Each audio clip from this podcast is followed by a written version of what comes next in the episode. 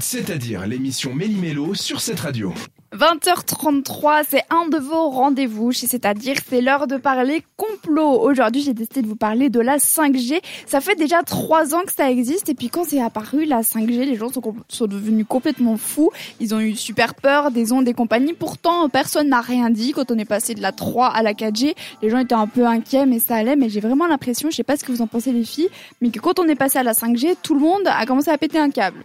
C'était trop là de passer de 4 à 5. C'est ça, c'était C'était le chiffre de trop, alors que c'est juste une nouvelle génération de réseaux mobiles ou peut-être pas. Alors je vais vous dire deux théories du complot autour de ce réseau mobile. Donc déjà la théorie du complot, enfin les théories du complot qui entourent la 5G, ça parle pas du tout de l'environnement ou des ondes ou des choses comme ça. C'est des trucs encore plus perchés que ce qu'on a l'habitude d'habitude. Euh, alors la première c'est que ça propagerait le Covid. Voilà, la, la, 5G propage le Covid. C'est une des théories du complot qu'on a pu voir euh, sur Internet.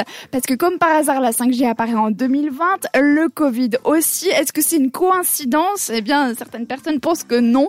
Alors, je vous rassure tout de suite, ça voudrait dire qu'une onde pourrait transporter une cellule vivante, une onde qui n'est pas quelque chose de physique qu'on peut toucher. Donc, vraiment, cette théorie du complot, elle est à oublier complètement. Ça voudrait dire qu'une onde pourrait transporter un chat dans une autre pièce.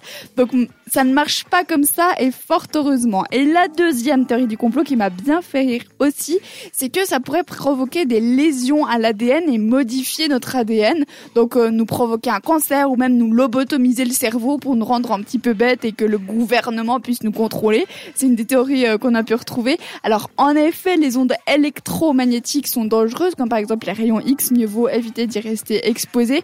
Mais la 3G, 4G, 5G, le Wi-Fi et compagnie, c'est pas du tout dangereux parce que ce sont des ondes dites basses et en fait vraiment elles sont pas du tout dangereuses. Elles sont plus basses que la lumière. Ça voudrait dire que les ondes de la lumière seraient théoriquement plus dangereuses que celles du Wi-Fi, de la 4G et tout. Donc franchement ne vous inquiétez pas, pas besoin de jeter votre téléphone, votre micro-ondes. C'est vraiment safe la 5G. Bien sûr qu'il faut pas coller son téléphone sur le front toute la journée, mais à part ça, franchement ne vous inquiétez pas les amis. Voilà c'était le dernier complot de cette émission. Si vous voulez revoir cette chronique et toutes les autres chroniques évidemment, envoyez-nous un message sur notre Instagram, le chiffre 7 radio. On continue l'heure avec Pink pour nous accompagner.